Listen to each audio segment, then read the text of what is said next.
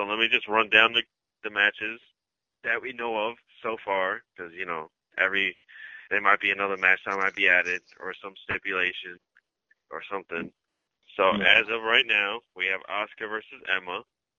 Uh, we have Kalisto versus Enzo for the Cruiserweight Championship. Bliss versus James for the Women's Championship. The Shield versus The Miz, The Bar, Strowman, and Kane. um, yeah, we'll get into that one. Um, then some cruiserweight actions: Alexander and Swann versus Gallagher and Kendrick. Surprised that's not on the pre-show. That's Yeah. very surprising. Uh, should be an interesting match. But um, then next we had. Yeah. the demon versus Sister Abigail. I told you that was coming.